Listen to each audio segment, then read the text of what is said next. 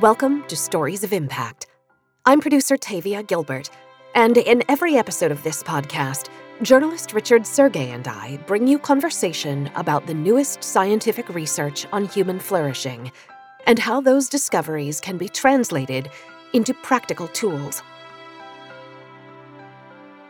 This season of the Stories of Impact podcast explores the vital question of citizenship in a networked age how digital forms of communication can support democracy or undermine it, how privacy has been affected by the digital revolution, and the impact on civic engagement when citizens' data is bought and sold. To help us make sense of the inherent tensions in those questions, we'll hear from a philosopher whose work has focused on international justice and the roles of trust and accountability in public life. Today, Richard speaks with Baroness Onora O'Neill, Professor Emeritus of Philosophy at Cambridge University.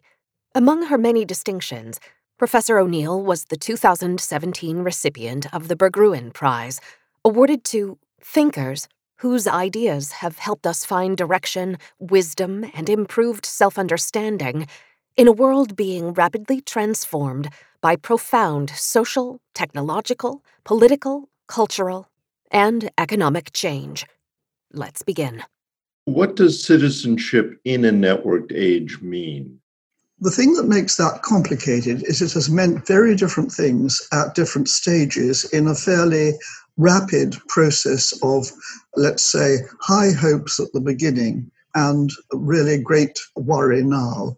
If you go back 20 years, people thought that greater connectivity, which is the fundamental thing that a networked age provides, would enable more conversation between more citizens about more topics. It would include people. It would be the promise of democracy made real for many people for whom it has been inaccessible. That was the thought, the hope.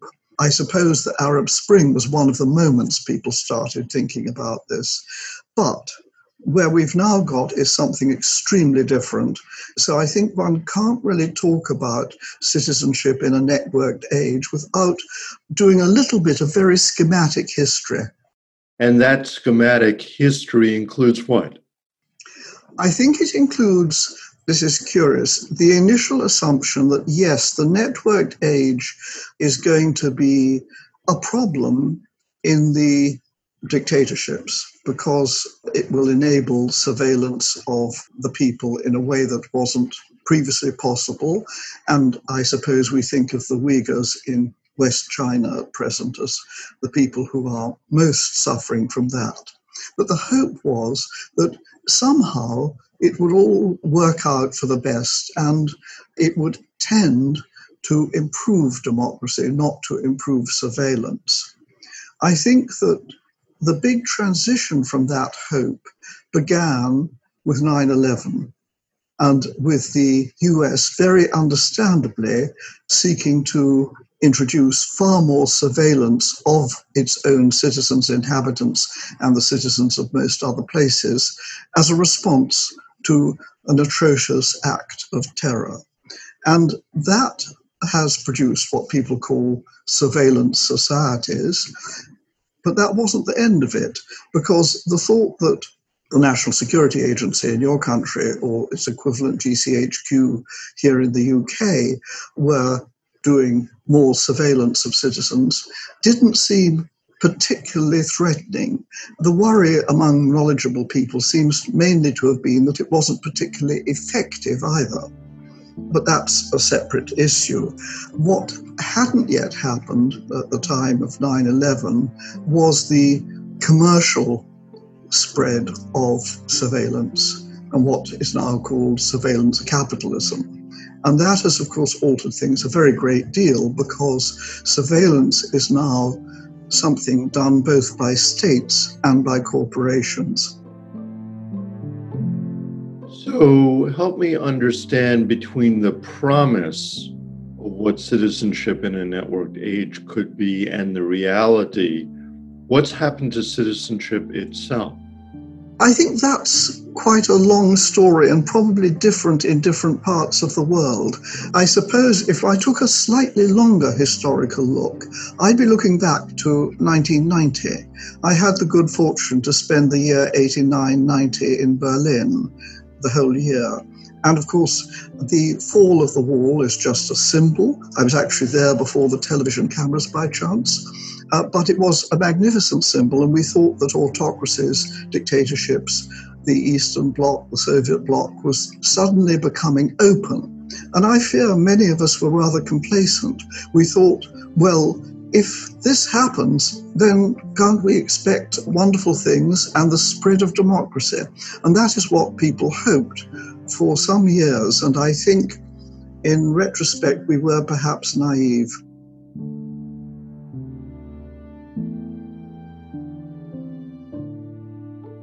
So instead of the spread of democracy, what's happened? It isn't actually that the democracies have failed in the sense that they're not democracies, although some of them have been heavily reshaped by populism. That's a separate topic, I think, but it's certainly a noticeable topic.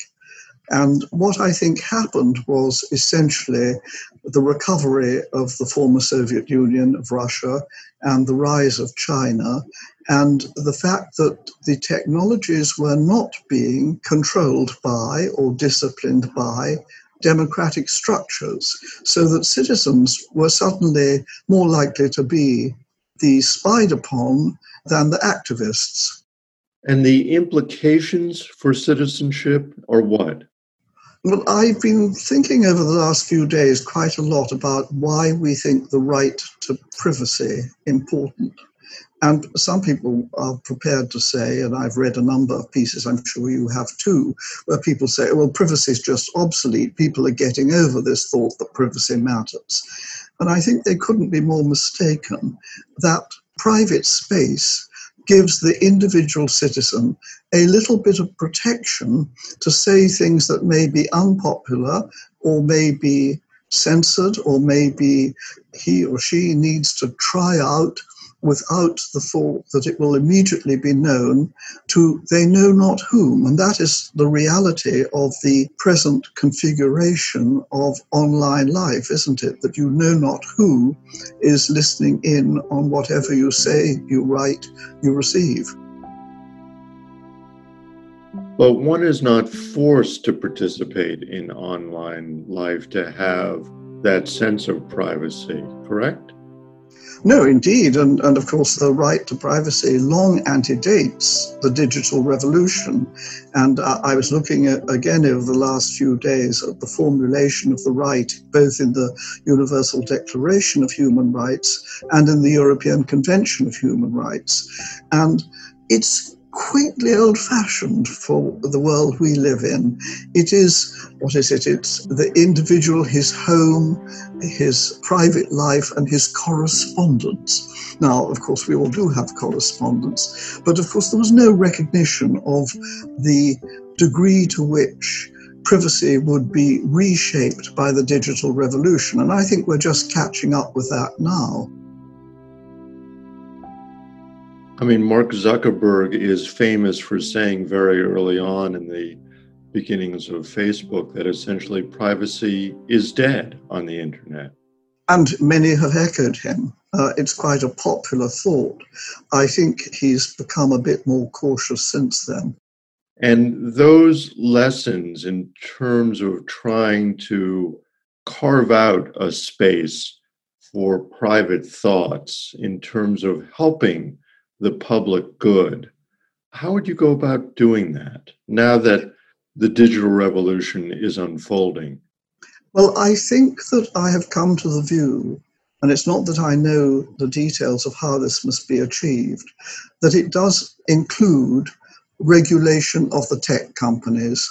And this is extremely difficult, and I say it with great reluctance, but having watched as an amateur, I'm not a techie, watched as an amateur the last few years, I think that the power of the online processes that we now live with, which are essentially the commercialization of data about people, data that people scatter around by their very ordinary activities like sending an email or tweeting or whatever they do.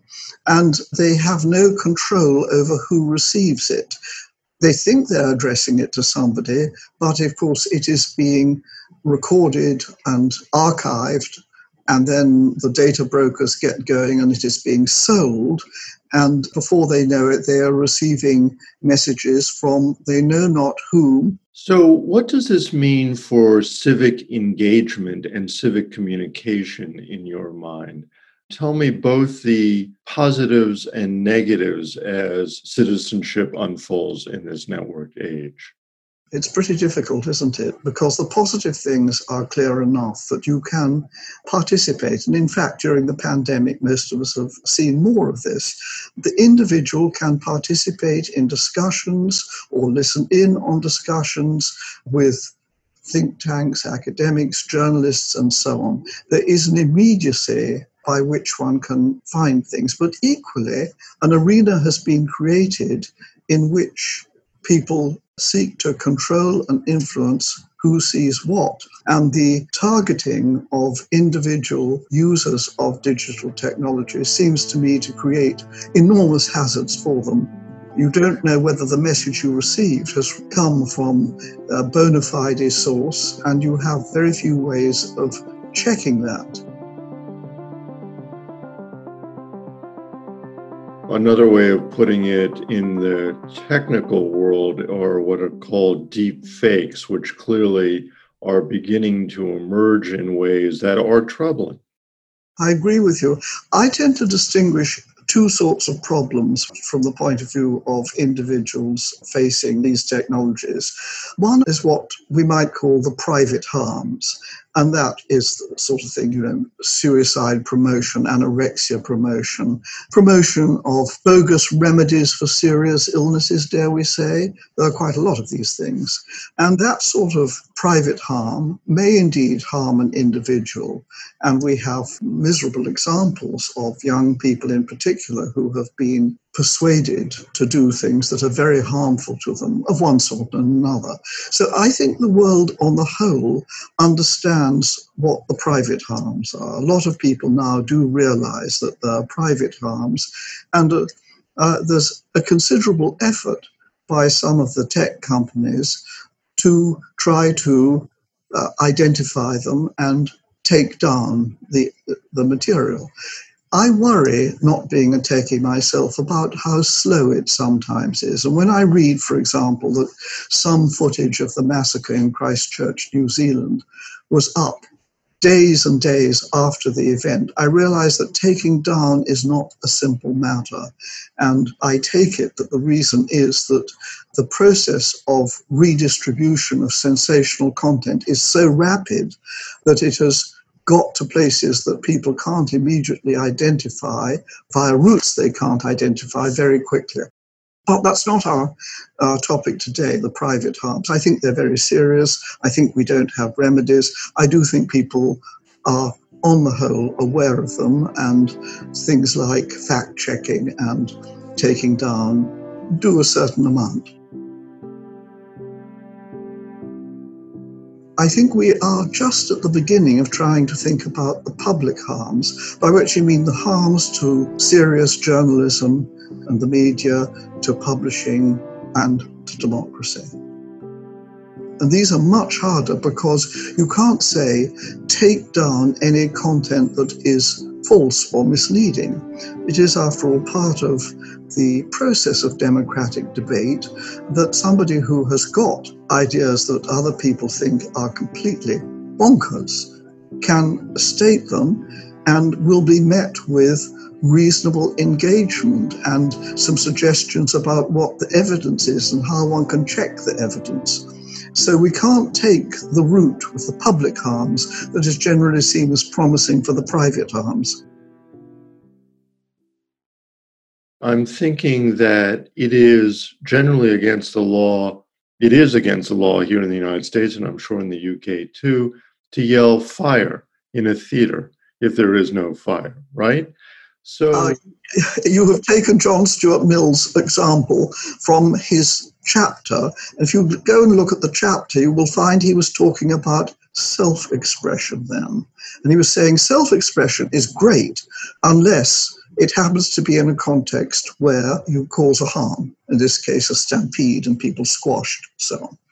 But that doesn't take us very far. That's only about self expression. So, are we moving to a place where, and you used the term earlier in the conversation, where we do need to regulate these sorts of communications among platforms like a Facebook or a Twitter and others that provide enormous space for all sorts of communication in order to try and better what we understand citizenship to be? My sense about this is that we have, after all, long, long experience of relying on certain intermediaries to achieve a degree of quality control in publication. So that when you think of the efforts, not just recently, but going back to the invention of printing, or let us say the spread of printing in Europe. And we understand the different roles of the editor, the translator, the publisher, the printer, and these intermediaries who are indeed regulated, but they're not told what within very broad limits they're to publish. But quality control achieves a certain amount. And if we think about the traditions of print journalism, those old intermediaries have been enormously important. They were the way in which quality control was secured. Now, there can be debate about them. Some people think that copyright is a barrier to communication. Some people think it's an enabler of good communication, and so on. But broadly speaking, we've had these traditional intermediaries and we've relied on them. Tech companies like Facebook and Twitter call themselves a platform and not a media entity. And because of that, they can, they claim, allow any sort of discussion almost, unless it crosses some line that they have come up with, to be engaged on their platforms. Is it time that governments such as the US or the UK, step in and regulate these platforms to better civic engagement? Well, I think we are heading in that direction. And of course, if one follows them, and I don't very closely, but one notices the tech companies slightly altering their position, small step by small step time was that they thought the only sort of regulation that they could tolerate was self regulation, in effect, not regulation. Then they moved a little bit and they think regulation, but the sort that we want. And I've no doubt a lot of lobbying goes on. But regulation is not our enemy. Good regulation achieves a lot, whether you're thinking of building standards, water standards, all sorts of things, and online standards might be one of them. Let's pivot the conversation to one of the virtues in the citizenship report that focuses on listening, which I know is an important issue yeah. for you. Where are we on listening as a civic virtue, and why is it so important? Well, in a world where a lot of people think shouting is the civic virtue, listening is quite hard. And it's also in a world in which we don't think about civility, listening is made even harder. My own view is that some of this difficulty really antedates the digital revolution by some decades. That's to say, why do we hear so little about the various virtues that communication requires? For example, truthfulness, honesty, civility, decency, all things that are familiar to many of us from early childhood. And they seem to me to be important. Why are we so little focused on them? Why do people constantly emphasize the standards that we have in the human rights documents the right to freedom of expression and the right to privacy and nothing else? By the way, the only human right that mentions communication is actually the right to freedom of religion, where it says that you may manifest your religion alone or with others. But there's no mention of communication. It's a very thin set of standards that made it into the human rights documents. And yet people are tending to think, well, respect for human rights, that I get. But what I don't get is all this other stuff that used to be part of ethics. What does listening require? I think listening requires, first of all, keeping quiet while the other party speaks, not interrupting. And I guess you've had some vivid experience of what it requires in the United States recently. But that seems to me the first thing paying attention, but also waiting and then addressing the position that the other party has articulated, not seeking to silence or bludgeon the other party or to change the topic. So listening requires attention to content and some care in responding to content. Requires shared values? Up to a point. I mean, as soon as you say shared values, you have sort of cut yourself free from any thought that what matters about values is that they be well grounded rather than that they happen to be shared. And I think it's one of the mid 20th century problems that slightly antedates the human rights documents that people started talking about shared values as though the sharing was what made them reputable.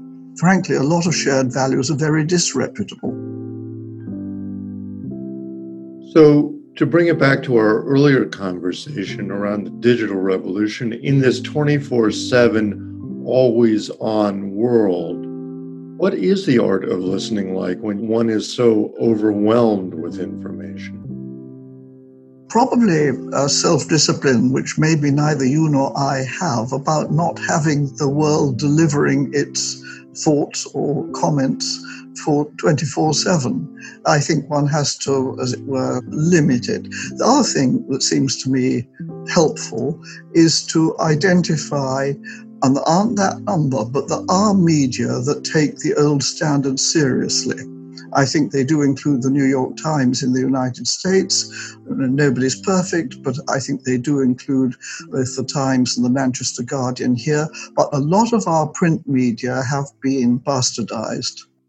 There is a term that has gained great currency, particularly over the last number of years here in the US and in Western capitals about a post fact, post truth society. How does listening impact that when facts that we all should agree to are taken into question? I think it's extremely difficult as a practical matter when somebody takes a superstition or a piece of fake news and insists that it is true. It's very difficult. Consider the debate around the people who become convinced that vaccination will harm their children. And of course, the only thing that changes minds in some cases is the experience of somebody who unlike others, refused vaccination and their child got desperately ill. In countries where people still experience, for example, measles, which is a horrible illness, people aren't quite so cavalier about rubbishing vaccination. So, how do we agree on facts? How do we agree on truth in an increasingly polarized world, if not societies? I think it's extremely difficult, but my sense is that you first have to, as it were, enable the other to trust that you're not entering the discussion just as a bully or someone who contradicts. You've got to listen. You've got to ask questions. You've got to start a conversation which is non hostile. And that means very often taking it away from the things that are inflammatory, so called fake news. I mean, it, bluntly, if it's fake, it ain't news. And if it's news, it jolly well shouldn't be fake. So fake news is a sort of oxymoron that's become fashionable because some people are peddling material that they probably know to be false. Certainly, a lot of other people know it's false and calling it news.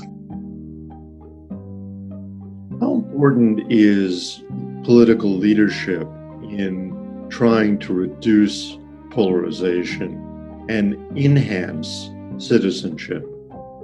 I think it's immensely important, and we've got a number of leaders in your country and mine, among others, who are not above some fake news.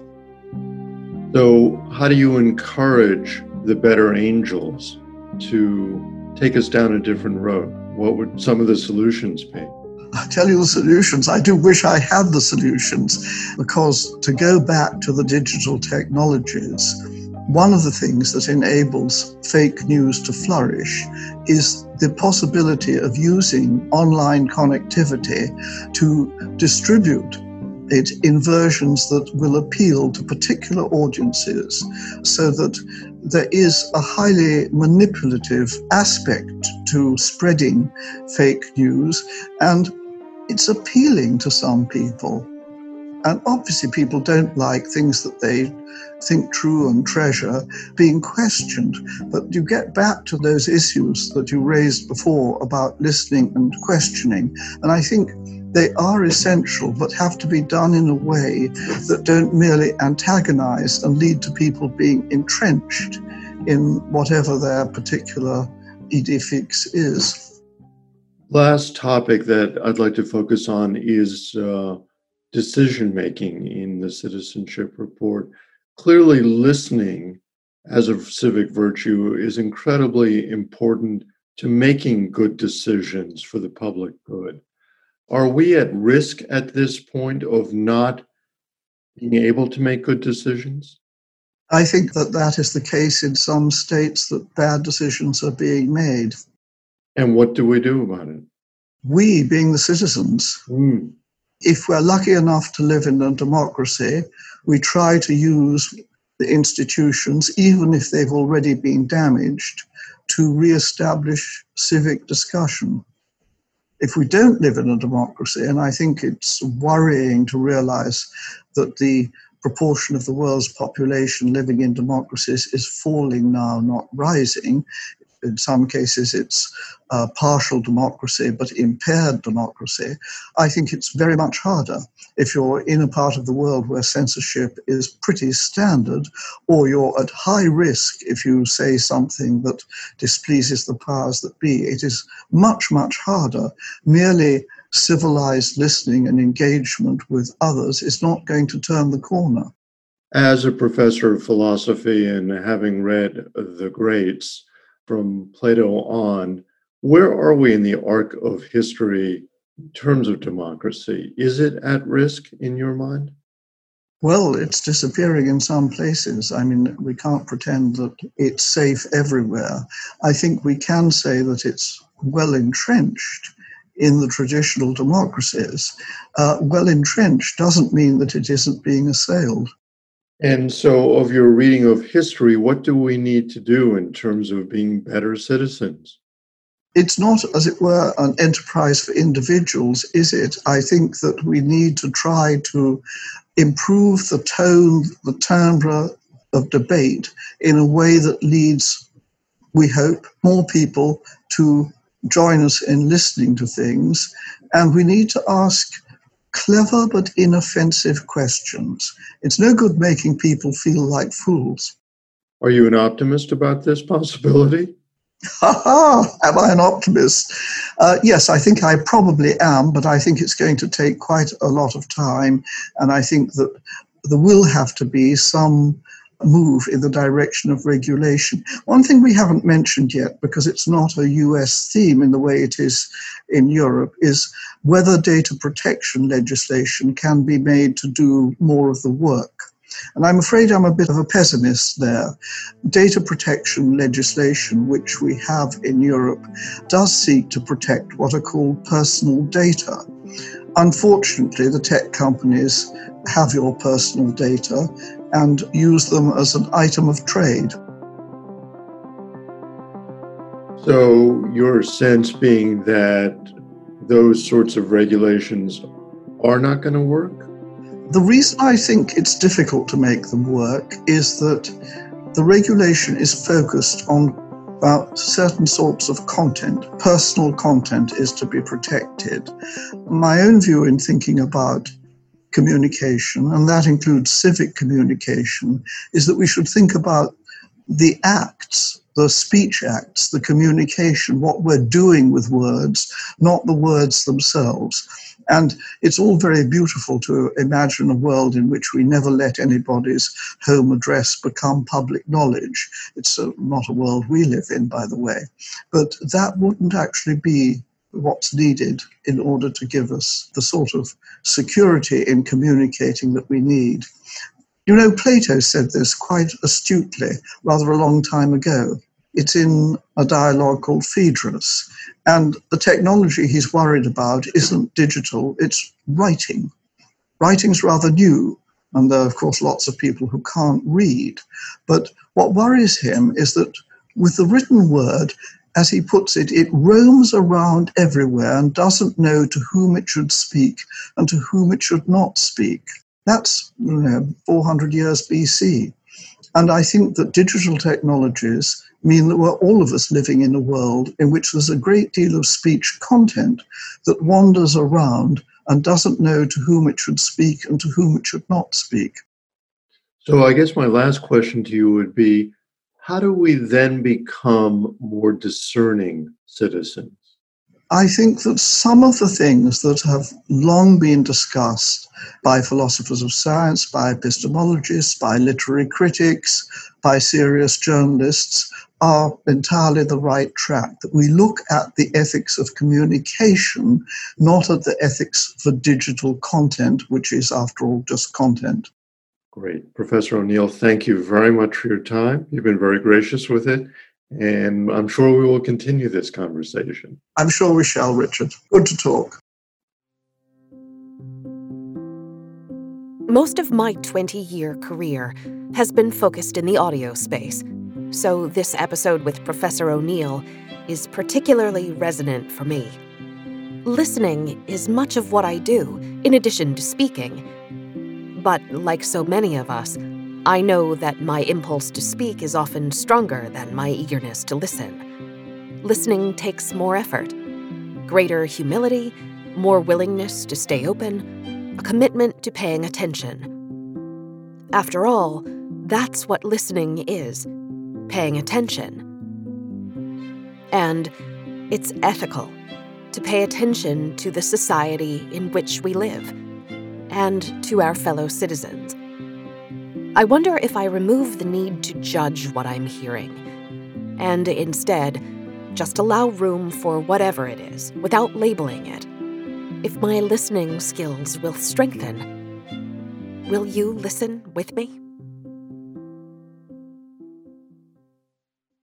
We'll be back with another episode in two weeks, continuing our focus on citizenship in a networked age. Richard will be speaking with Colin Mayer, Peter Moores Professor of Management Studies and Dean at the Said Business School at the University of Oxford. Professor Mayer speaks to Richard about the role of business institutions in building resilient and cohesive communities, and the necessity of trust in whether civilization itself will be sustained. Here's Dr. Mayer.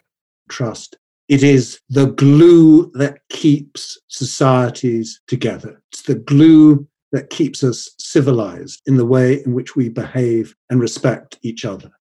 And when we lose trust in others, then we lose the basis on which we can interact and the basis on which we can create community. It's also, and this is not sufficiently well understood, the fundamental basis of the economic success and prosperity of individuals, of companies, of institutions, and of economies around the world. So it is of fundamental importance. We look forward to bringing you the full interview with Professor Mayer in our next episode. In the meantime, if you like today's story of impact, We'd be grateful if you'd take a moment to subscribe to the podcast, rate and review it, and if you'd share or recommend this program to someone you know. Your support helps us reach new audiences. You can hear all of our podcasts at storiesofimpact.org, and you can find Stories of Impact videos at templetonworldcharity.org forward slash our dash impact. This has been the Stories of Impact podcast. with Richard Sergay and Tavia Gilbert. This episode written and produced by Talkbox and Tavia Gilbert. Assistant producer Katie Flood. Music by Alexander Filipiak. Mix and master by Kayla Elrod. Executive producer Michelle Cobb. The Stories of Impact podcast is generously supported by Templeton World Charity Foundation.